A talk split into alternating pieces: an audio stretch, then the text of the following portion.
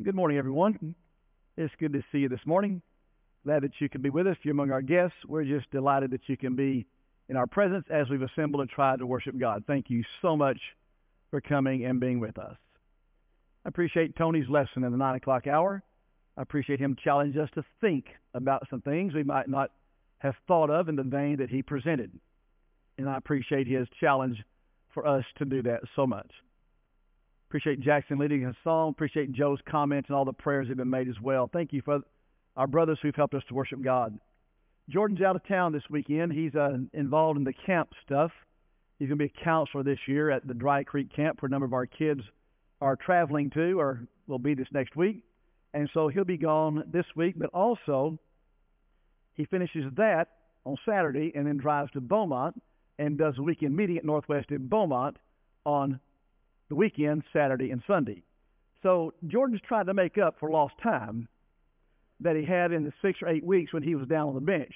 And so he's putting it all in at one time here. So we look forward to having him back. Also, in two weeks, the 16th, 17th, and 18th, begins our weekend gospel meeting for this summer with Ryan Boyer, who's coming from St. Louis. This will be Ryan's first time to be with us. He's a very talented young man and I think will do a good job for us. And so please be making plans, if you've not already done so, to be here that weekend. It will be a great weekend for us. Like I said, it's so so good to see you. So glad that you can be here. Jody and I are blessed to have some of our grandkids with us this morning. Our, our one of our, our daughter and our grandkids are with us, and we're thankful that they can be be part of us here as well. We get to enjoy today, but a lot of you get to enjoy every time we come. The one who wrote Cindy Who, Thing 1 or Thing 2, also wrote a book for those who are older entitled All the Places We May Go. And I've entitled that The Things You May Do. Lest you think I have lost my mind, I do pay attention to timing of things. And I do realize that we have a number of our young people out today, but we also still have a host of young people who are here today. And so rather than just go impromptu, I decided I would stay with what I've got and talk to the young people who are here today, but also this is not just for them. This is applicable to every age, regardless of what we are but the primary focus is toward them. We've just finished the time of graduation. This is not the go to college sermon that we'll have in August. So we just finished the graduation exercises for so many. We have had an abundance of them this year, and that is a great thing that our young people have accomplished that this year. And about this same period of time, there begins to be that, that tug and that pull that takes place when graduation happens with regard to what the next step is going to be. Am I going to go off to college? What am I going to do? If I go off to college, am I going to stay home and go to college? And if I stay home and go to college, how is that interaction going to be in the home? About this period of time also, you probably are tired of all the rules that have been given at home because you feel like you're 18 having graduated and therefore you ought to be able to make up your own mind about some things. So why do I have a curfew? Why do I have all these rules? I remember very, very starkly when Cody turned 18 and subsequently Cam turned 18. I told them both, from this point on, you have no curfew. Their mother said, What are you thinking? What are you doing? I said, I want to give them enough rope to see how they're going to handle the responsibility, for I do still have some say, so when they go off, they'll know how to handle the responsibility that is given. Now, let me say, as a codicil to that, if you still feel like you need to impress your child with curfews, that's your business. You don't have to go crazy like I did. But it worked out well. But what they to know is why do I still have all these rules that I have to obey? Can't I be on on my own? I remember what the psalmist said. I have been young and I have been old. And that's the reason. The reason is because we who are parents have been young and now are old. But the young have only been young, they've never been old. And so, as older ones, having the welfare of our young people in mind, we have experienced some things in life under the sun, and as people of God, that we want to pass on to our children, but also we see some of the dangers, some of the possibilities for, for, for stumbling that are there that, that they may not see because their perspective is not as broad. Now, that's a catch-22 in some ways. Because if, as parents, we are very risk-averse to things, and we're risk-averse to handing that responsibility off to them, there may be a legitimate concern that says, can I not have some of that responsibility? On the other hand, if that young person doesn't own up to the responsibility, and the older person sees that, then there is the restraint that is going to be imposed. So it's not just I've been young and I've been old, and because you're young, you don't know anything, and because you're old, you know everything. Sometimes because we're old, we don't know some things, and because you're young, you do know some things. So it's, so it's kind of a shaking of the hands. But young people are kind of like airplanes. The only time we ever hear about them is when they crash. However, I would say more often than the times they crash, our young people are successful in their flight. And I don't think we ought to set the template or the expectation that they're going to crash just because they're young people. You know the old adage, you know the old saw. Just wait till they become teenagers. What do you want to skip it? Do you want to go from 2 to 20? You know what you'll have at 20? You'll have a two year old yes, those teenage years for them can be challenging, but that does not mean when they're teenagers, all life has gone to pot. As teenagers, they have some scruples, they have some sense about them, and I think we ought to set the expectation high for them as, as opposed to setting the bar low for them. After all, when we think about the Word of God, and we think about young people in the Word of God that excelled we have more stories about young people of God that excelled than young people of God that failed. I'm thinking perhaps of that young boy Joseph. You talk about literally being in a pit. He's in a pit for 17 years. His parents are nowhere to be seen. And yet, at every turn, Joseph makes a decision. And the reason he makes the decision he makes is because he says, How can I do this thing and sin against my God? He had a very God centered attitude, a very God centered heart. Our young people can have that kind of heart. I think about Daniel and his three friends. It's speculated, thought that they were somewhere between 14 and 16 years old whenever they were take, taken captive from their homeland. They're taken from Jerusalem to miles away to Babylon, and are going to be there 70 years. Daniel spends the rest of his life there. And Daniel becomes counselor to several kings and several potentates and does well. And those three young men, when challenged to bow before an idol, say, We will stand with God. What must it have been like that day when the Holy Spirit came to that young girl of approximately 14 years old and said to her, You have found favor with God you will bear the Holy One. Can you imagine the weight of that on that young lady?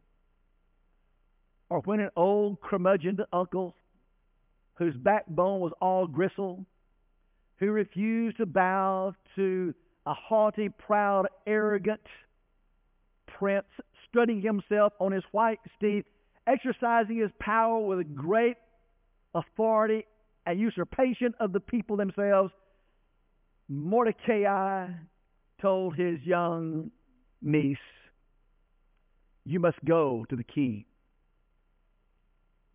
Who knows what at this time God has put you here in this place? She was resistant at first because the king had not called her. From the book of Ricky, Mordecai says, Look here, sweetheart. A decree's been given, and all your people are going to be wiped off the face of this earth, and that includes being you. But you have the opportunity to go change the course of this world. Every one of these young people faced what our young people today faced.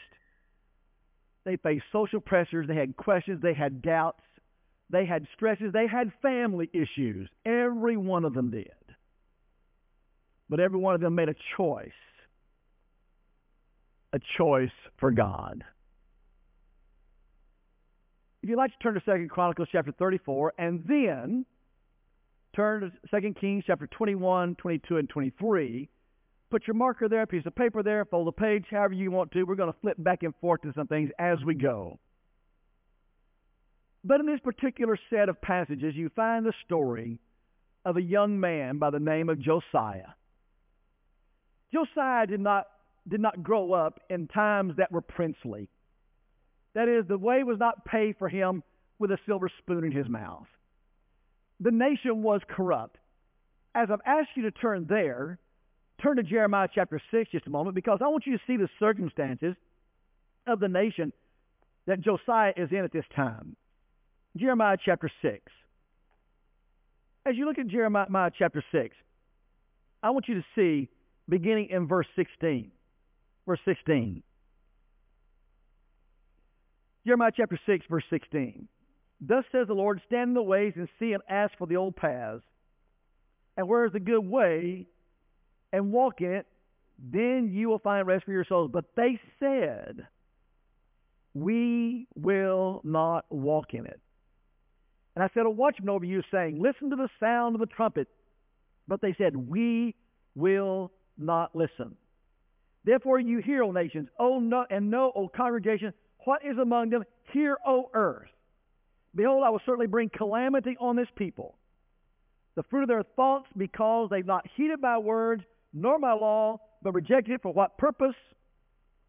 To me comes frankincense from Sheba, sweet cane from a far country. Your burnt offerings are not acceptable, nor your sacrifices sweet to me. Therefore, thus says the Lord Behold, I will lay a stumbling block before this people, and the fathers and the sons together shall fall on them, and the neighbor and his friend shall perish. That's the time that Josiah is in. The nation is corrupt. And Josiah is now called to a nation that has been wrapped in idolatry for years. And they've not kept the Passover for years. They've not listened to the law of God for years. And now Josiah is dropped into that circumstance. The question is, what can we learn from Josiah that is applicable for every age with regard to how Josiah made decisions and how he was successful? Let me add this codicil, however, this amendment. As Greater will see some things about Josiah. Jeremiah never says anything about Josiah that is a commendation or approval until he dies. And he offers one brief word of compliment at the end. I think we'll see why a part of that's the case as we unfold the story. The first thing I'd like to share with you as we think about this is Josiah didn't waste time getting serious about the Lord. I've asked you to turn to 2 Chronicles chapter 34. 2 Chronicles chapter 34. I want you to begin reading with me in verse 1. 2 Chronicles 34 and verse 1. Josiah was eight years old when he became king, and he reigned 31 years in Jerusalem, and did what was right in the sight of the, of the, of the Lord, and walked in the ways of his father David. He did not turn aside to the right hand or to the left. For in the eighth year of his reign, while he was still young, he began to seek the God of his father David. And the twelfth year he began to purge Judah and Jerusalem of the high places and wooden images and carved images and molded images. They broke down the altars of the Baals in his presence, and the incense which were above the uh, which were above them were cut down, and the wood images, the carved images, the molded images, he broke in pieces, made dust of them, and scattered it on the graves of those, he said, who had sacrificed to them. The first thing you see here is there are three different ages that are mentioned here. The first you see, he says in verse 1, he was eight years old. Here is a young man, eight years old, who has dropped into being the king. That might be tantamount to being eight years old and you have been appointed the president. Now, I have a nine year old grandson. And I don't think McCoy is ready to be president of the United States. But here is Josiah, and he's put in that place at eight years old. Furthermore, you see what is said in verse 3. For the eighth year of his reign, when he was still young, he began to seek his father, the God of his father David. Now he's 16 years old. Parenthetical thought. I'm not saying 16 is a magic age. I'm not suggesting that if you're 16, you need to be baptized for the remission of your sins. That is not what this is suggesting. But there is a point that is made here about Josiah, parenthesis close. I want you to see what was done here. In verse 2, he says, He did what was right in the sight of the Lord and walked in the ways of his father David and did not turn to the right hand or to the left. David's not his father. David is like several greats down the line as a father. Why does the writer of Chronicles mention David, his father? because there's not been one since David like David who was a man after God's own heart. And did you see that? He walked in the way of his father David and did not turn aside to the right hand or to the left. And notice the key. For the eighth year of his reign, while he was still young, he began to seek the God of his father. He began to seek him. And that reminds me of what the Lord says in Matthew chapter 7 Seek and ye shall find. Knock and it shall be open. He sought the Lord. He walked in the ways of his father David. He was a man after God's own heart like David, and he began to seek the Lord. And now notice, in the twelfth year, he began to purge Judah and Jerusalem of the high places with images and carved images and molded images. Now he is 20 something years old, 20 years old. So now then you have three different age groups. At age 16, I don't think most young men age 16 are worried about trying to be a king. They may have just realized girls are for hitting, girls are for loving at that point. Before that, they've kind of been eek, yucky. But now they're opening their eyes and saying, girls are pretty. And here you have this young man who now is opening his eyes, and he is also facing the same things our young people face. Maybe it's a different dress that he has on or shirt that he has on, but you still have the problem that young people face today sex outside of marriage, fornication. You have drugs, you have alcohol, you have foul language, you have peers that influence for wrong. All those things are things that young men 16 years old face. But notice it says here, as we read, in the 12th year he began to purge Judah and Jerusalem and all the carved images. Now he's 20 years old that he does this. Here at age 20, he is now seeking to purge the land. Here is a young man who begins to get serious about the Lord early. He began early to seek the Lord and purge the nation. Here is a young man that got serious about the task. I remember the words of Paul in 1 Timothy chapter 4 and verse 12 as he speaks to Timothy to be an example of believers in conduct, in work, in purity, in love, and in faith.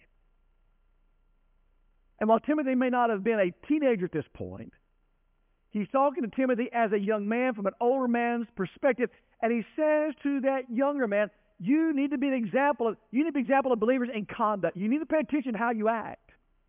You need to be serious about this. People are watching you when you say you're a Christian. People are watching you and how you act. You need to pay serious attention. You need to pay serious attention to how you speak. And you need to pay serious attention to your purity and your love and your faith. He says you need to spare, spend the uh, time paying attention to that. Ask people. Ask people who have delayed in their life years later being serious about coming to the Lord. Ask them how they feel. Do, do you feel like you wasted many years? Here's someone that waits till their 50s. Here's someone that waits till their 70s. And they will tell you, I wasted far too much time. In those teenage years between 15 and 18, maybe 15 to 20 years old, you're, you're forming habits. And you are developing things. You're developing habits and you are sowing seeds that will produce a harvest of weeds that you will pull the rest of your life if you don't get serious about serving the Lord. Those habits will stay with you. But one habit that you can begin is you can begin to acquire Bible knowledge. So the faith comes by hearing, and hearing by the Word of God. You, at, you can begin to become familiar with the Word of God and seek the Lord. That's the first thing that we find that Josiah did. The second thing that we find Josiah doing is he did not let his family stand in the way. Turn back to 2 Kings chapter 21 now. 2 Kings chapter 21.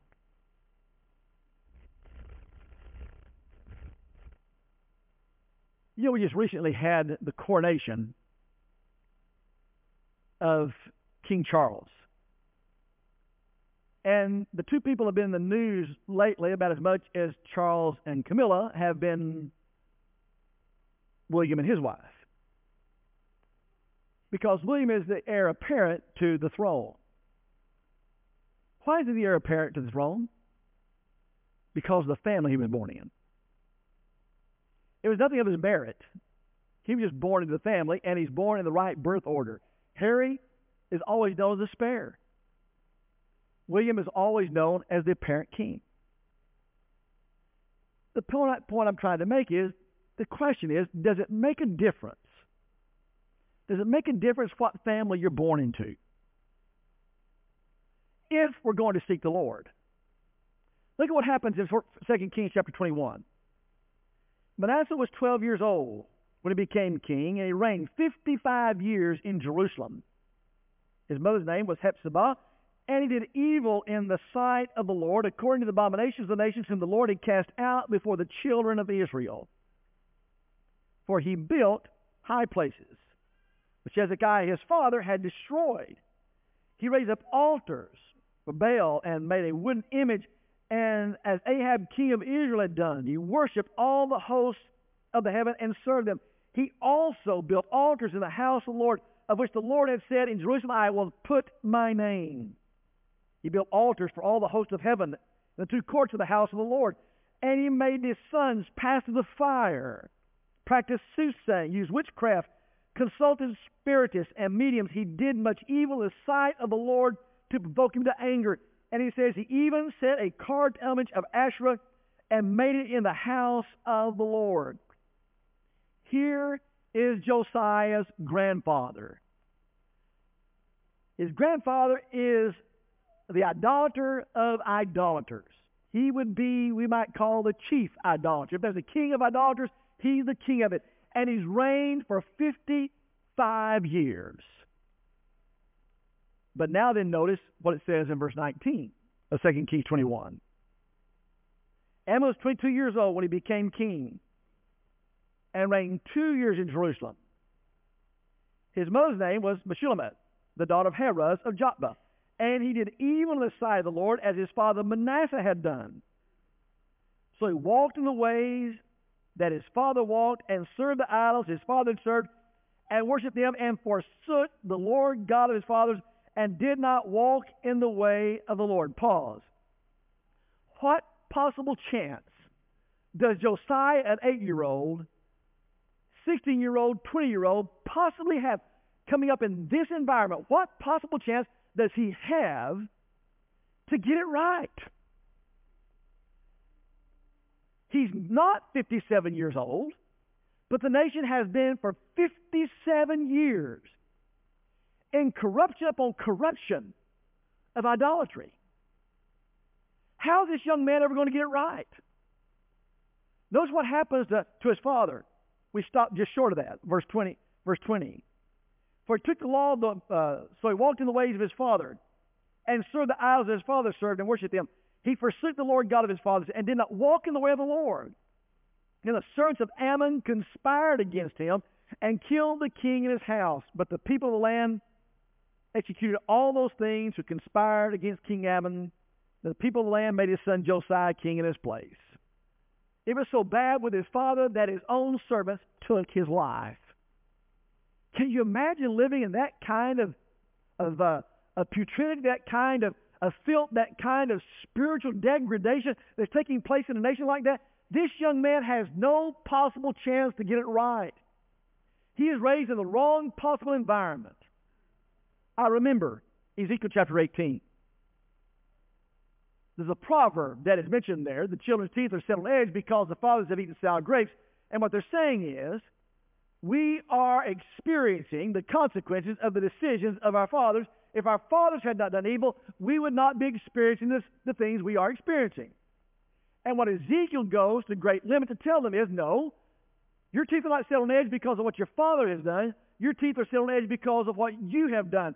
And if you've been eating sour, if your teeth are set on edge, it's because you've been eating sour grapes. And this is what he says. Here's a man who can do right and serve the Lord. And he can have a son who doesn't do right, do right and serve the Lord. But he can have a grandson who decides to do right and serve the Lord. However, that son can decide to serve to not serve the Lord. And the grandson can make a decision to serve the Lord. But the decision is his. Just because Amon and Manasseh had been evil did not excuse the responsibility that Josiah had to seek the Lord like his father David. So we can't blame our families for the choices that we make. We can't blame the environment, the, the environment for the choices that we make. Here you have Josiah. He did not have a father or a grandfather to go to church with. He not have a father or grandfather who agree with him on any spiritual thing. He not have a grandfather or grandfather that respected the Lord. In fact, they defied the Lord that he began to seek. What kind of influence is that father and grandfather going to have over that grandson? Why did he decide to seek the Lord? Put a peg there. We'll come to that in a moment. Why did he decide to do that? There's got to be something in his life that led him that way. What is there that's there?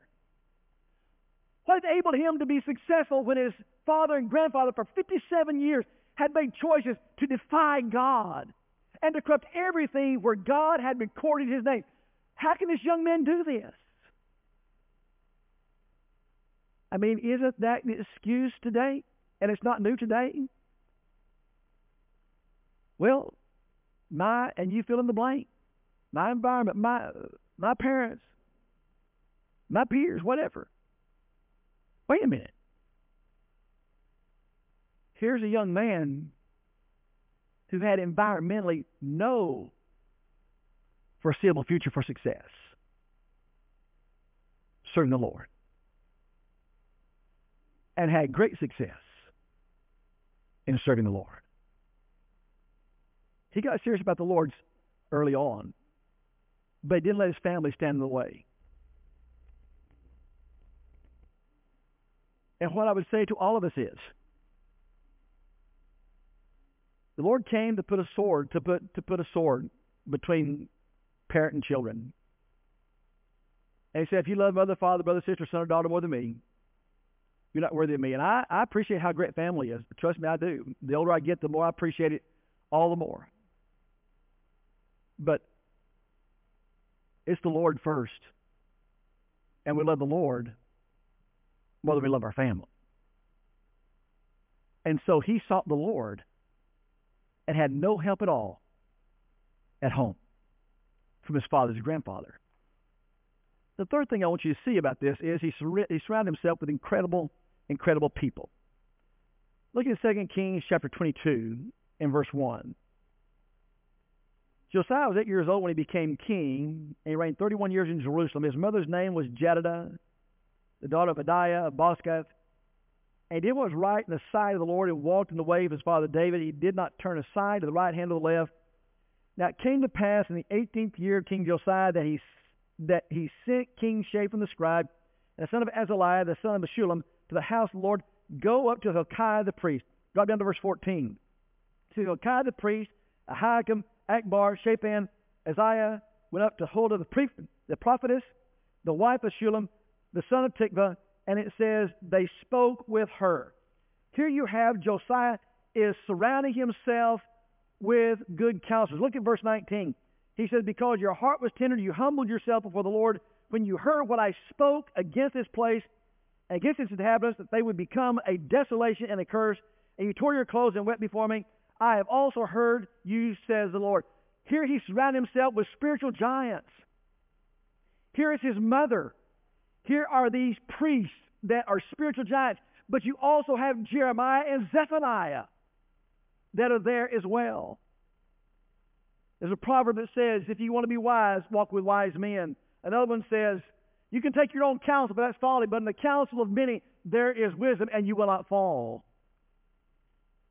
Well, I would say to all of us, but our young people here is, you need to surround yourself with wise counsel. There's a lot of counsel out there that's not wise. And what that means then is that means that you listen. The word communicate is an interesting word. The word companion is a compound word that means messmate. And you extrapolate that out, it means one with whom you share life. The word communicate is one with whom you share information. The idea is to make information common. To make information common requires two things. It requires a speaker it requires a listener. And the listener must listen, not to answer, but the listener must listen to the speaker to digest what the speaker's having to say. It requires listening. I remember the words of Solomon, Ecclesiastes 12 and verse 1. Remember the creator of the days of thy youth.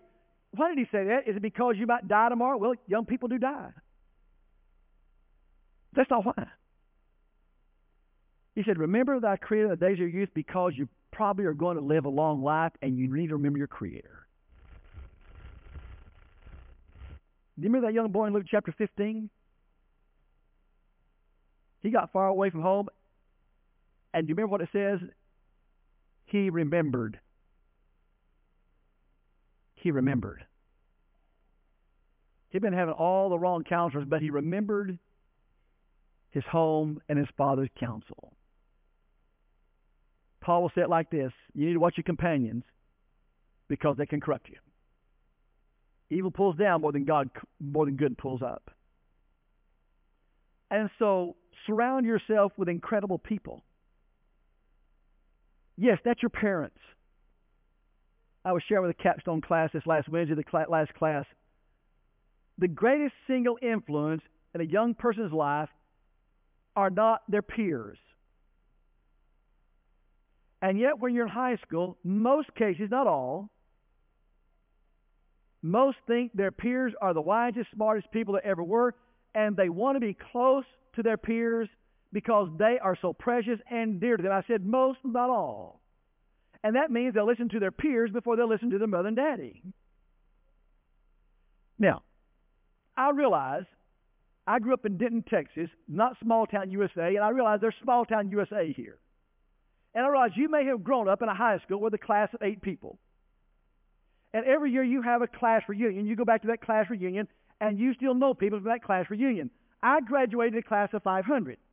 As I've told you, I was in half of the class that made the top half possible. I was very, I was a very integral part to the graduation. I'm not saying this bragging. we would just celebrate our 50th year of graduation. We didn't get an invitation to come because we've not been to a single one. And I'm not saying this to be ugly. I don't mean anything. There were two things I wanted out of high school. I wanted Jody and I wanted diploma. And I got them both and I was done. Those people didn't care for me. I didn't care a lot for them. And they're not my life. And I have no relationship with them. And what I'm telling you is, as the time transitions, you won't either. And so, I'm going to separate yourself from those who can be your wisest counselors, the greatest influence in your life, the greatest influences in your life are your parents, not your friends. You have in this congregation a great advantage because you have a number of young, a number of people here who would love to be a person that helps you walk in the ways of wisdom. You have eight shepherds that would love to shepherd you in doing that, but you have Bible class teachers galore. You have people who are not, not neither one of those, but they're people who love, love you and love God's people, who would wrap you in their arms. We have, we have plain people. We have doctors. We have engineers. We have lawyers. We have all stripes and brands that have a wide, wide array of experiences that can help you find a wise counselor and listen. But let me say one thing else. That goes the other way too.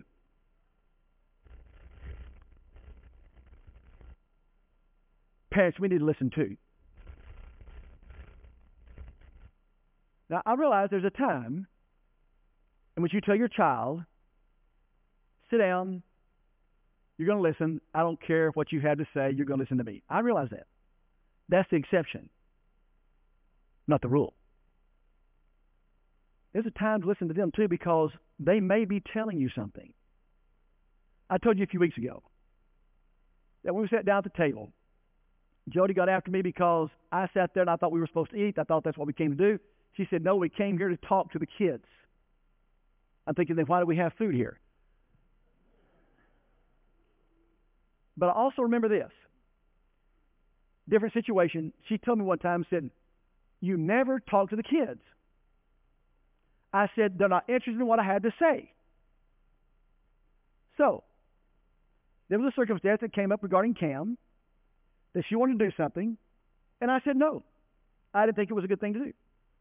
Well, in our family, when there was a question of something that we didn't know about, our default was we called granddad. That's my dad. So Cody said, let's call granddad. Fine. I'll call granddad. I'm on the phone, and my son says, Dad, don't mess it up. And so I get on the phone. I tell Dad what's going on. And Cody says, Oh, Dad, give me the phone. You messed it up. He gets on the phone and tells Granddad the very same thing I just said.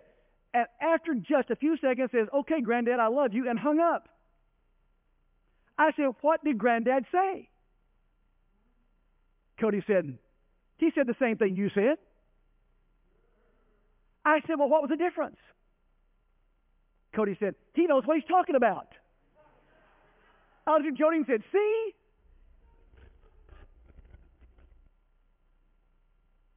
The fact of the matter is, my dad didn't know what he was talking about. Sometimes we need to hush till we need to listen. It's vital. I wish I had learned that a lot earlier. Last point. Last point today, and that is he stood with the Lord. Hezekiah Josiah stood with the Lord. I want you to look again in 2 Kings chapter 23. I'm not going to read all these verses for time's sake, but I'm going to highlight what takes place. I'll just go through this with you. Look at what he did. In verse 6,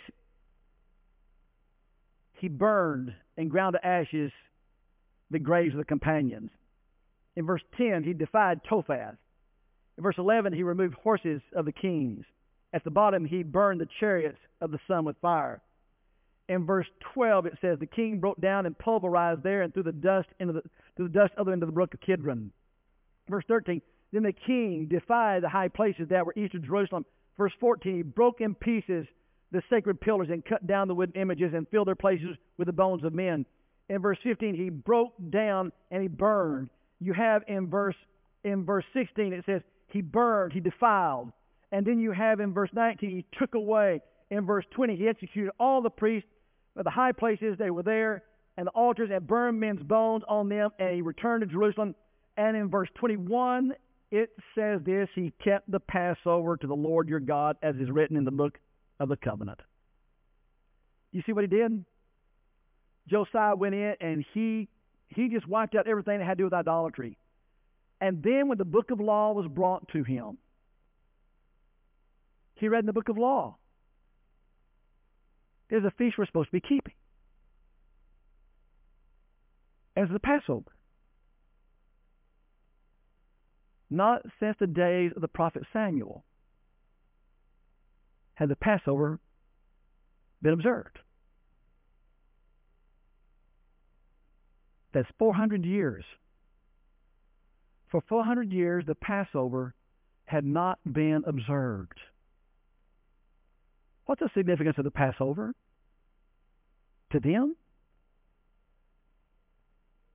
You remember when God passed over the Hebrews who had their blood on the doorpost and the lintel, and every firstborn was spared? And then Paul will also say in 1 Corinthians that Jesus is our Passover, that because of his blood, we are spared? They had forgotten the memorial